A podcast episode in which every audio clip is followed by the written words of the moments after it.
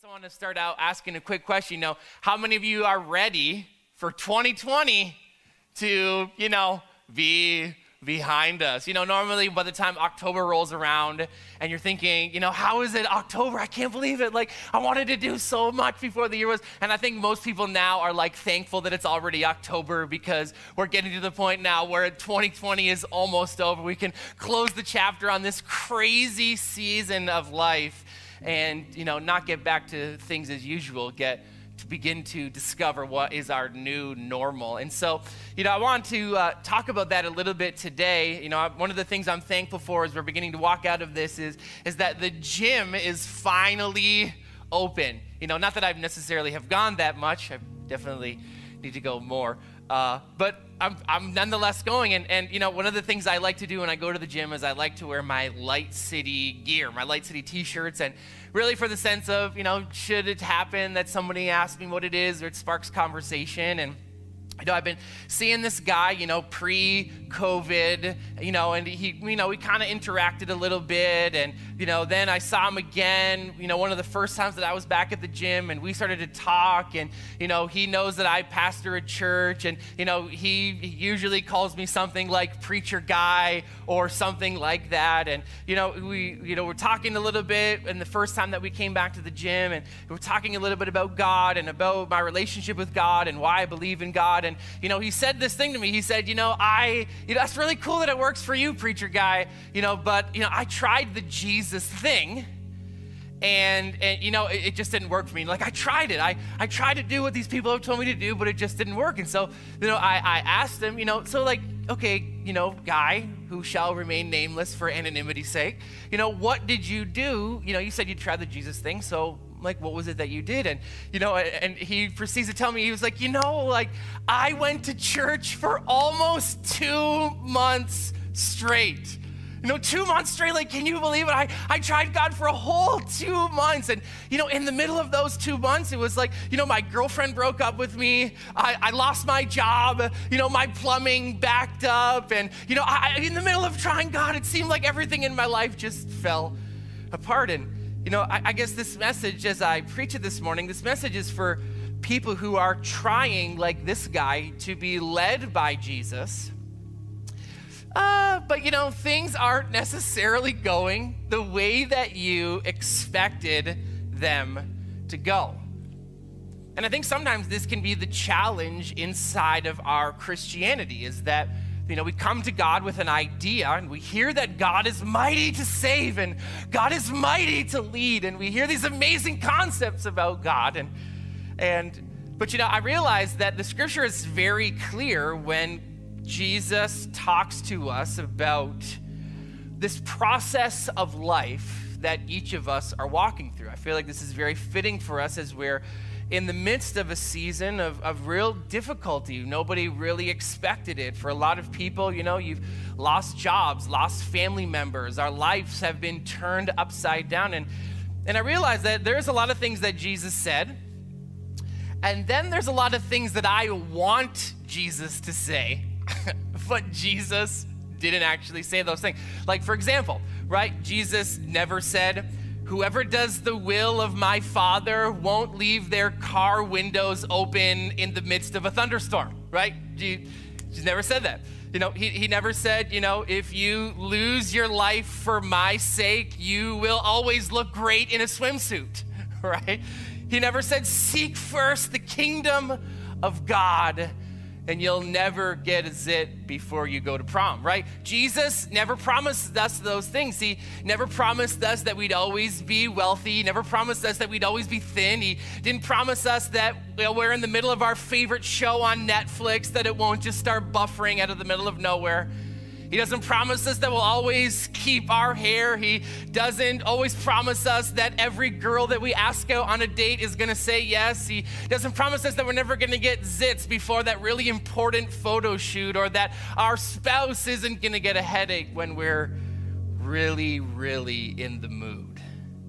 Right? You know what I'm talking about. Jesus, he never promises us those things. In fact, it's a little bit challenging is that Jesus really promises us the opposite. He, we talked about this a little bit today, but he tells us that Jesus says that life on earth is, is going to have trouble. And I mean, if there's anybody in the world who shouldn't have had trouble, it would have been Jesus, right? Jesus was perfect. He was God sent down to earth. He was full of grace and truth. There was no deception in him. And, and so, if anybody should have experienced a perfect life, I mean, man, it was Jesus. But if you look at Jesus' life, that really wasn't his story. Right? I mean, we could only assume that at a very young age, Jesus' dad dies. You know, then he finally starts his ministry and he goes to his townsfolk who really should be the people who love him the most. We realize he's rejected by the very people in his town. Fast forward a few years, and in his moment of need, the moment before his crucifixion, his best friends on the whole earth, the people who he'd been with day in and day out for three years, they betray him. And, and then to top it all off, the very people that he came to save, those were the people that put Jesus on the cross. Right? And then Jesus has this thing and he says, you know, let me lead you. And I'm like, whoa, what? like, I, you know, Jesus, I'm not really sure if this is the kind of thing that you're doing. I'm not overly sure that, you know, like, uh, uh, I, I, I, yeah, well, let, me, let me get back to you, Jesus. You know, like, I get it, but I don't know that I want to get it. And, and I mean, we see this in John chapter 16. And the passage of scripture that we're going to read is, is really the last words that Jesus has with his disciples before he's really going to send them out on their mission. How many of you know that the last words that Jesus would, the last words that anybody would say are typically the most important ones? They are meant to prepare us for what are you going to experience out there and that you don't get knocked down or beat up, but that you are able to complete the mission. And and this is what Jesus says in John 16, verse 20. He says, As verily I tell you, you will weep and mourn while the world rejoices. Now, we're going to do a little bit of a, a, thing here in that Jesus uses this word or this phrase, the world or world. He uses it 19 times in this upcoming speech, upcoming prayer that he's about to give. And he's essentially going to contrast his ways and the world's ways. He's, he's going to say things like, The peace that I give you, I don't give as the world gives. He's going to tell us that he came from the Father to the world and that he's going to leave the world and he's going to go to the Father. He's going to tell you that, you know, if the world hates you, remember that it hated me first. He, he tells you that we don't want to belong to this world, that we've been, we've been chosen out of this world. And he's, he's going to remind us essentially why is it that the world hates us? He's going to close it up and cap it off by praying this prayer of, you know, don't take them out of the world, but protect them because we are in the world. But how many of you know we're not of the world? In verse 20, he, he goes on to say this He says, Verily I tell you, you will weep and mourn while the world rejoices. Hold on, it gets worse. You will grieve, but. How many of you would say but? Maybe you could type that in the chat right now. But. How many of you know Jesus? Sometimes the news seems bleak, but there's always a but, and the good news is about to come. He says, But your grief will turn into joy. And then verse 21 comes, and he's going to give us a little bit of an analogy for us to understand how can my grief turn to joy? I mean, you know that's not a popular thing that happens in our world today? Typically, grief begets more grief. But Jesus is letting us know that there's a, there's a difference. There's something different when you carry, when you live in Him rather than when you live in the world. And he says in verse 21, he gives us this analogy. He says, A woman giving birth to a child has pain because her time has come. But when her baby is born, come on, she forgets the anguish because of her joy that a child is born into the world. Now, I'm not a mother. Thank God I will never have to be a mother. The mothers that I do talk to who have gone through this, as they go through anguish, my mom was in labor with me, I think, for 24 hours right? I, I, feel like the rest of my life essentially is just trying to make up for the fact of how bad I was at the very beginning. But she was in 24 hours of labor. But you know I realize is that part of the story as she recounts my birth. That's a very small portion of the story in comparison to her talking about the joy of her child being born. Why is that?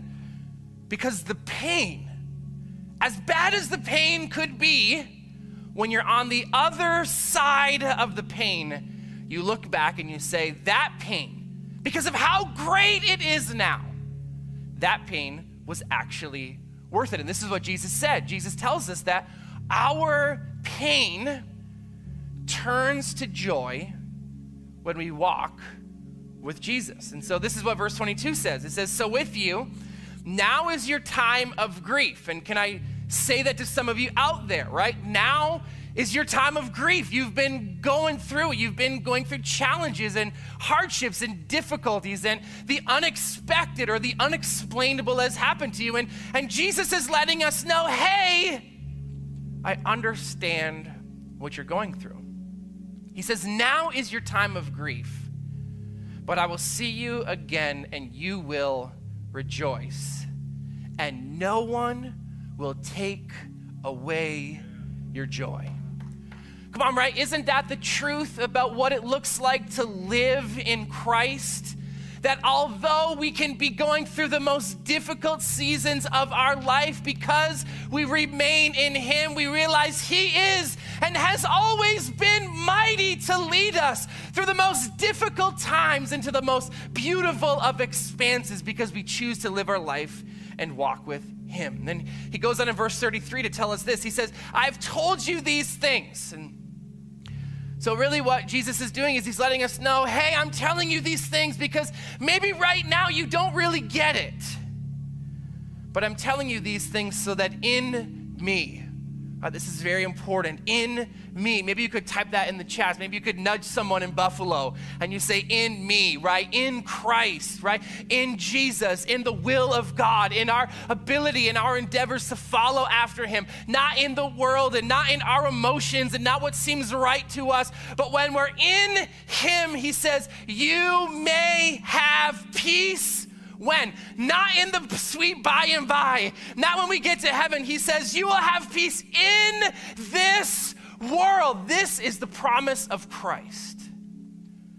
That even though the world around us is in chaos, in pain, in difficulty, in sorrow, in confusion, Scripture says we may have peace. Right now, again, it's important for us to understand, right? What Jesus said versus what Jesus didn't say, right? Like he didn't say like, "Oh man, you got this," right? He didn't say like, "You're to crush it." He didn't say like, you know, "You go, girl," right? This isn't what Jesus says, right? He doesn't let us know that everything is to be okay. He he doesn't say, you know, when it's Christmas time and everybody's rushing, you're to get the best parking spot. He, he doesn't promise us that we're never to lose our Wi-Fi connection. He doesn't promise us that our plumbing is never to back up. He doesn't promise us that you're girlfriend isn't going to break up with you or that you're never going to. This is not what Jesus says. What Jesus says is while you're going through the middle of it, come on, somebody needs to hear that this morning. While you're going through the middle of it, you can have peace. I mean, John 16 33, like I said in the beginning, tells us exactly what Jesus says. He says, In this world. The, I mean, it's real simple. You know, we ask the question sometimes why do good things happen to bad people and why do bad things happen to good people? And we say, you know, how does suffering and how does how can God allow all the children and all the things and all the stuff and all the craziness that's happening in our world right now? It's happening because we live in a fallen, broken world. And, and that's why Jesus says, listen, if you're trying to get through life and skate by with nothing happening, then you probably means that you're just not doing anything because Jesus promises us that in this world you will have trouble. And I mean, I'm, I'm challenged by this at times. And, you know, I'm sure that some of you right now, you're feeling the urge to just, you know, switch to another stream. And, you know, because here's the reality of what Scripture tells us that pain is a promise. Struggle is certain, that suffering in this world is inevitable. But Jesus says, listen, follow me, remain in me, let me lead you. And even though everybody else is experiencing these things, you will have joy. And I, I just want to say, welcome to Light City, where we are here to help you feel good about yourself in the midst of this. But I've realized something that some of us are in the middle of a difficult season. You feel left out. You feel lonely. You feel overlooked. You feel rejected. You feel all alone. You know, you have lost your confidence in the world, in the systems that have been in place in this world. And some of you are battling depression. Some of you are experiencing anxiety that you've like you've never experienced before. Some of you have got some of the worst news that maybe a family member has passed away. Maybe you're in the midst of a financial struggle. Maybe you're in the middle of a health challenge yourself. Maybe the relationship with your kids are just absolutely in shambles and maybe the pressure feels unbearable that there's there's there's more that's happening to you than is humanly possible even to overcome. You feel afraid, you're hurting, you're overwhelmed and you feel like no one can understand what you're going through and in the midst of it so often, we cry out wondering, God, where are you? You know, I'm trying to follow after you, but it seems like all I have is pain. Now, I've realized something that if pain is a promise, there must be a purpose to the pain. Come on, if pain is a promise, how many of you know the one undeniable truth that we know is God is good? Scripture tells us He'll never let anything come on us that would have the ability to overtake us. He is good. And so, if He allows pain, there must be a purpose to pain. I mean, we see it in one of the most famous Psalms in the Old Testament that David writes about this concept of walking through the valley of the shadow of death. He says that, yea, though I walk through the valley of the shadow of death, what? I fear no evil.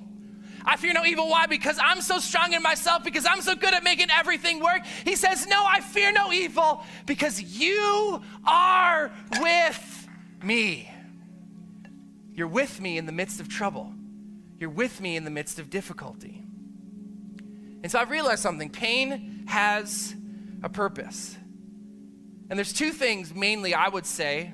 Obviously, this is not an exhaustive list, but I would say that pain does two things that the troubles, the trials, the hardships, the challenges, the difficulties that you may be facing right now. I'm going to tell you there is a purpose for those things in your life.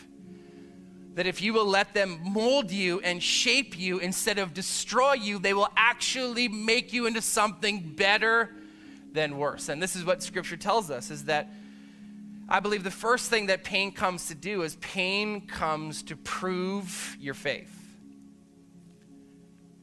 Comes to prove your faith. Comes to reveal the depth of your belief in God. It comes to reveal the depth of your trust. It comes to reveal the depth of the intimacy that you have with God. And we see that even in the life of Peter. One of the, the letters that Peter wrote, you know, we're going to read 1 Peter 1, verse 6, but you get to remember that Peter is writing this in a period of time where everything isn't good, right? How many of you know it's easy to talk about overcoming? It's easier to talk about having joy in the midst of hardships when everything in your life is going good, right? When your life isn't so good, it's really hard to see the goodness of the difficulty. But Peter writes this epistle, and let me give you a little bit of understanding of the, the, the, the, the life that Peter was living, the culture he was living in, is that Peter and people who were following Jesus, this would have been the year like 60 to 65 AD under Emperor Nero, is they were Christians were being persecuted like worse than animals. In fact, some of the things that Emperor Nero would do is, is he would, you know, he would, you know, kill an animal, let's say like a deer, and he would skin the animal. Okay, this was happening to Christians while Paul is about to write what I'm about to read. He would kill an animal, let's say a deer, and he would skin the deer. Okay? He would take the skin of the deer and he would wrap Christians in the skins of a deer or an animal, tie them up, and then release wild dogs in order to eat them. Okay? If that's not crazy, here's another thing that he would do. One of the things that was said about Emperor Nero was he loved to have parties. Okay? Great, awesome guy. Except for the fact that the way that he would light his parties is that he would capture Christians, he would dip them in wax, tie them to trees, and light them on fire so they would slowly burn to death and give light to his parties. He would literally entertain his guests to the screams of Christians. Okay, so this is what's happening in Paul's world, right? Or, or Peter's world. And, and in 1 Peter 1 to 6, he says this So be truly glad. Right? How many of you, if this was the things that were happening to you, that this is how you would start your letter out to other Christians? He says, So be truly glad. There is wonderful joy ahead. Come on, this is speaking to us about the fact of we can't get stuck in the middle of our problems. That sometimes, if your focus is on your problem rather than the God who you believe is going to deliver you from the problem, it's easy to get stuck in the problem and make the problem significantly worse because we're stuck there. He says this there's wonderful joy ahead, even though you must endure many trials for a little while. But then what? He qualifies this. He tells us these trials will show that your faith is genuine.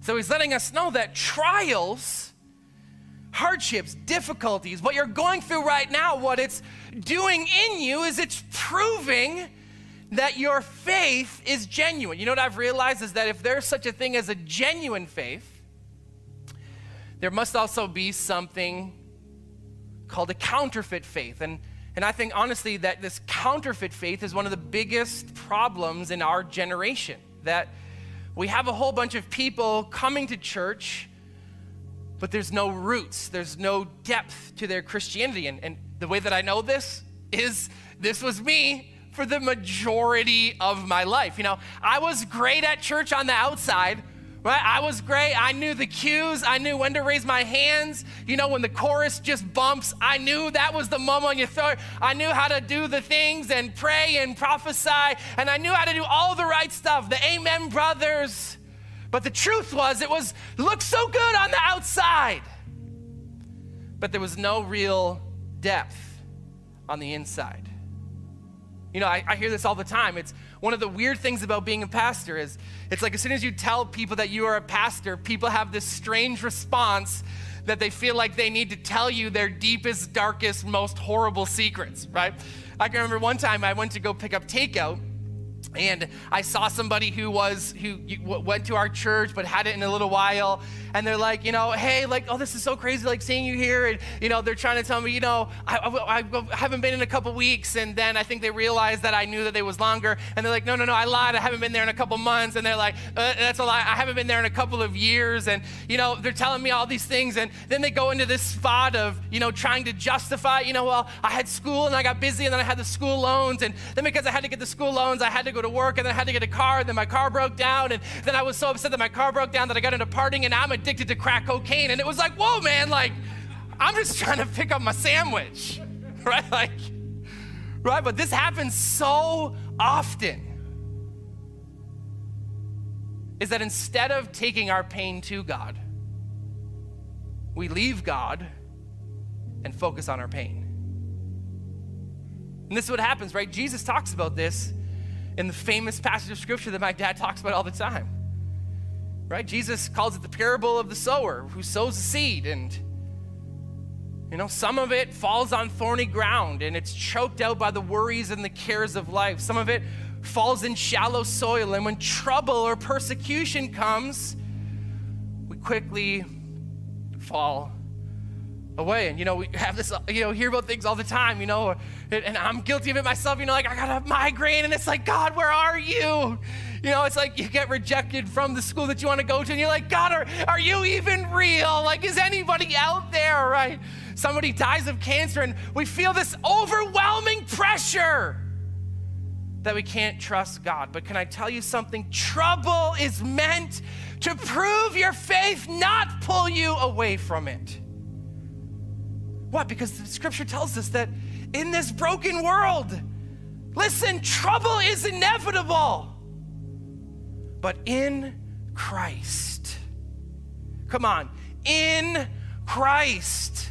Come on, not because we fall on our sword, not because we feel bad about ourselves, not because we worry or wonder, but because we decide to remain in Christ. When I'm in Christ, He turns my trouble into triumph. I heard somebody say this one time a faith that has been tested is a faith that can be trusted. Come on, triumph doesn't mean that I'm going to live free from trouble. It doesn't mean that everything is going to be easy for me or it's all going to be all right. Too many people think that challenges and difficulties in their life, think that God has vanished, He's somewhere gone, that they've missed it. But realize that triumph simply means that in the middle of trouble, I have a God that I can trust, that I know where joy comes from. That even in the midst of things, maybe in your life right now, you're facing something where you feel like, I don't understand. How did this happen? I thought I did everything right. I thought I did everything I was supposed I thought I covered all the bases. How does something like this happen? But in the midst of our doubting, we're able to stand back and say, But God, I trust your leading. I think this is what Paul means when he makes this statement. I reference this all the time, but Paul says, He says, I want to know you He's saying this, making this prayer, this declaration about Christ. He says, I want to know you. And, you know, the first part of his prayer, this statement, I can understand. He says, I want to know you in the power of your resurrection. And honestly, if it was me, truthfully, I probably would have stopped there. But he doesn't. He takes it a step further and he says, I don't want to just know you in the good times. I don't I don't want to just know you as the guy who overcomes and triumphs. He says, I want to know you in the fellowship of your suffering. You know, I've realized something is that there is a Jesus that we only meet when we invite him into our challenges. That when things are going good, I don't need Jesus to be certain things. I got those things covered. But what Paul is saying is, I want to know everything about you. And so, in the midst of my suffering, in the midst of my trouble, in the midst of my problems, instead of running from you, I'm going to run to you because I want to know you as the God who turns my trouble into triumph. Can I tell you something? Even in my own life, some of the hardest seasons that I have gone through, some of the most difficult and trying and challenging moments of news and issues and problems that when I finally got out of my self pity and ran to God, these are some of the moments of my life where I was the closest to God. Because I realized something. If it's good, if it's bad, if it's up and it's down, it doesn't make a difference. He is good all the time.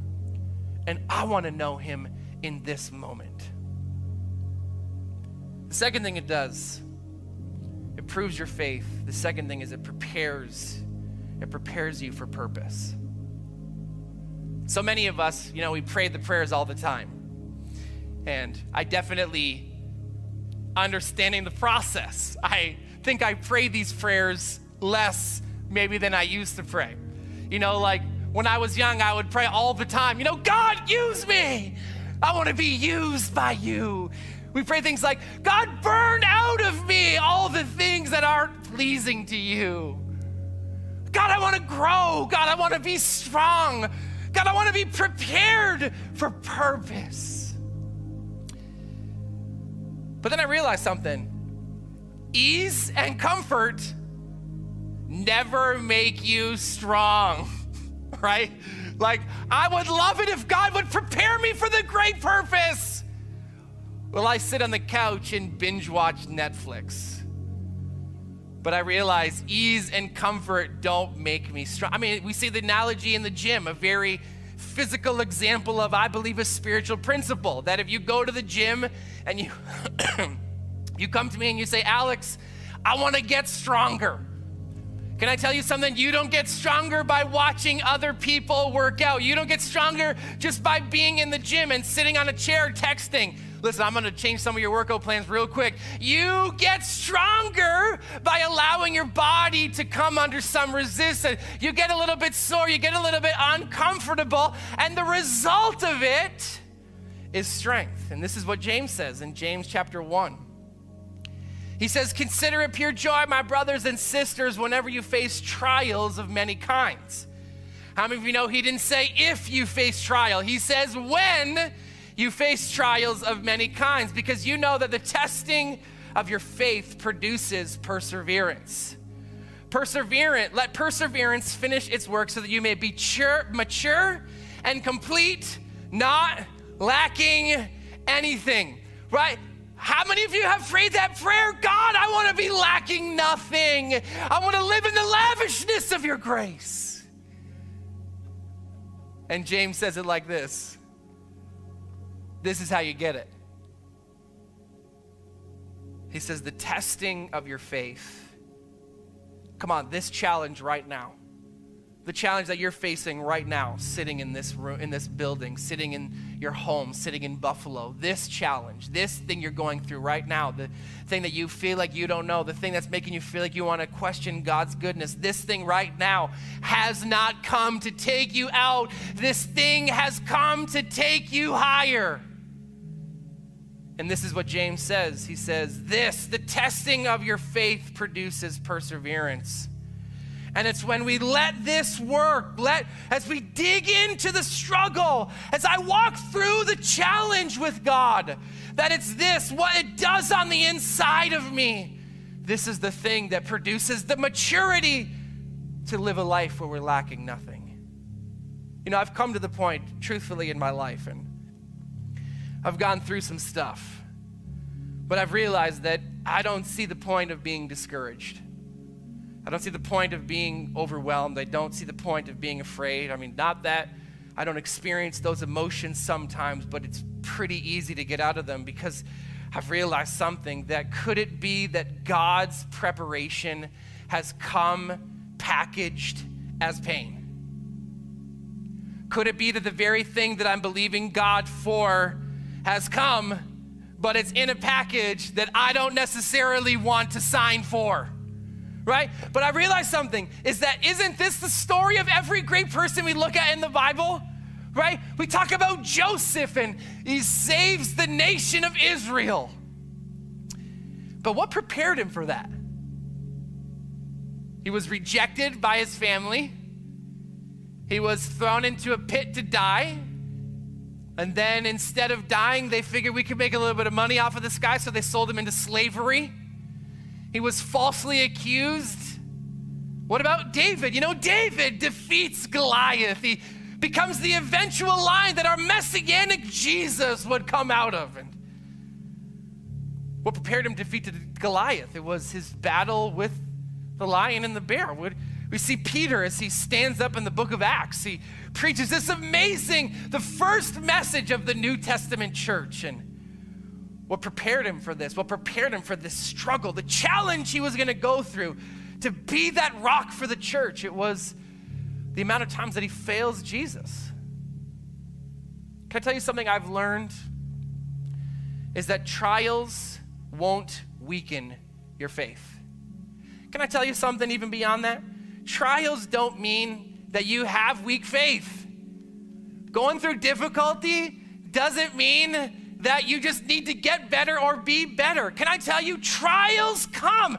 James tells us, the brother of Jesus tells us, this trial has come Because God is seeing that where you are is so strong and you're ready to graduate to the next level. Trials come to make you stronger. Come on, tell yourself that right now, right? It's not just pain, this is preparation. Come on, type that in the chats. This isn't just pain, this is preparation. Let me tell you something what you're going through right now, it's not just pain, it's God preparing you for the amazing destiny that He has to come.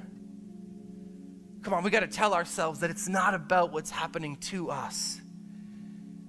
Mind you, I'm not trying to diminish or belittle anything that anybody is going through because trust me, I understand that there's many things that I have not experienced. I'm not diminishing what you're going through. But I've realized something focusing on what's happening to us makes us weaker. Focusing on what God is doing in us makes us stronger. Come on, it's like that perspective, right? You weren't turned down no, God is using this moment to toughen us up, right? That offense that we're feeling on the inside of us, right? God is going to use that in order to purify our heart and, and make our motives and our expression more pure towards Him, right? The loneliness that we're feeling is God trust, is teaching us how to trust God like we never have trusted God before, right? That betrayal that you experienced, that person who wrecked your life, right? They're here to just teach us how to have a greater capacity to to love. That setback is simply a setup for God to show up and show off on your behalf. Can I tell you something? You may be sitting here today, and I know some of your stories, and you are wrecked with pain. But I can promise you something there is purpose in your pain. And listen, I know it's easy for me to say that. I know it's easy for us to talk through these things. And I know that there's a tendency for us to sit back and say, "Yeah, Alex, that's a great word, but you don't you don't know what I'm going through." You know, it's easy for you to say because you've never gone through what I've gone through and we see this that Jesus contrasts two things. In the world, and in Christ. He says this, you know, in the world, you're, you're going to have some trouble. Stuff is going to happen, challenges are going to happen, things are going to go ways that you never dreamed they could go. But he finishes that. He says this take heart. On, it may be bad right now for you. You may be feeling like, oh, there's no way that I can get through this. And Jesus says, Take heart, for I have overcome the world. Come on, he's telling us, Take heart because I, not you, not in your ability to make things happen, not in your ability to make things work he says, Take heart because I, Jesus, I am mighty. You may be experiencing heartache, you may be experiencing pain, rejection. I mean, just last night you may have cried yourself to sleep. But Jesus says, In me,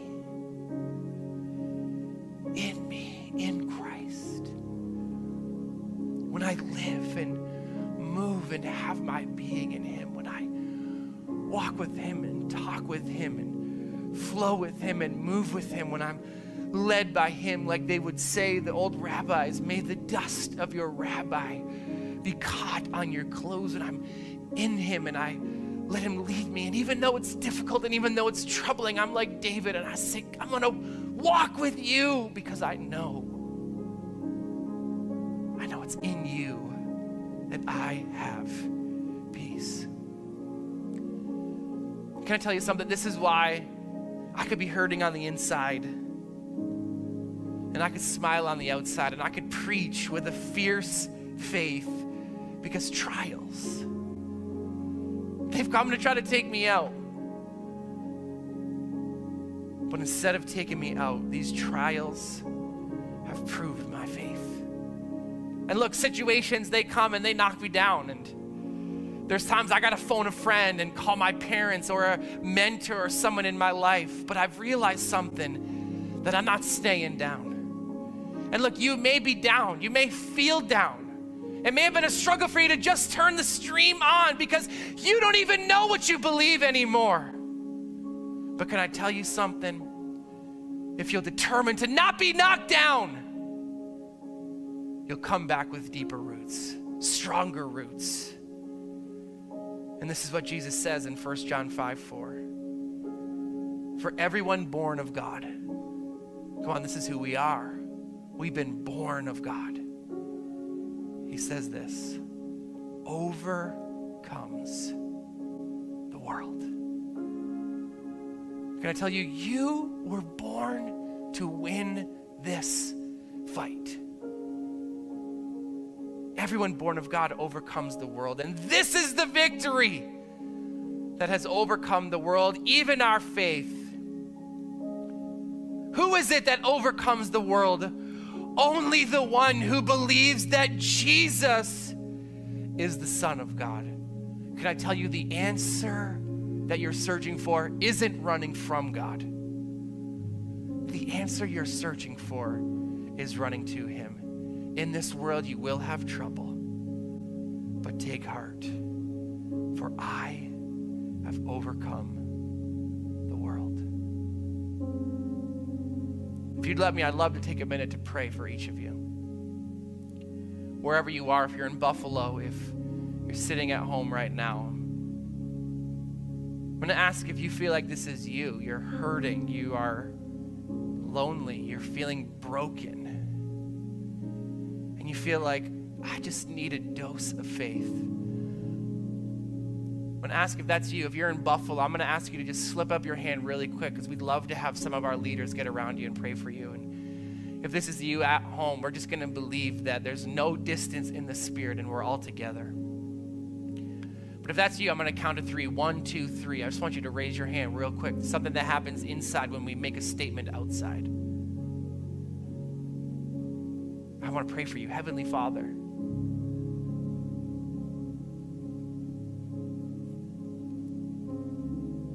you said that you are close to the broken.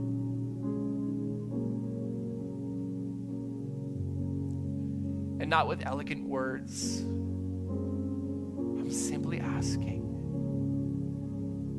that you would be close to us now.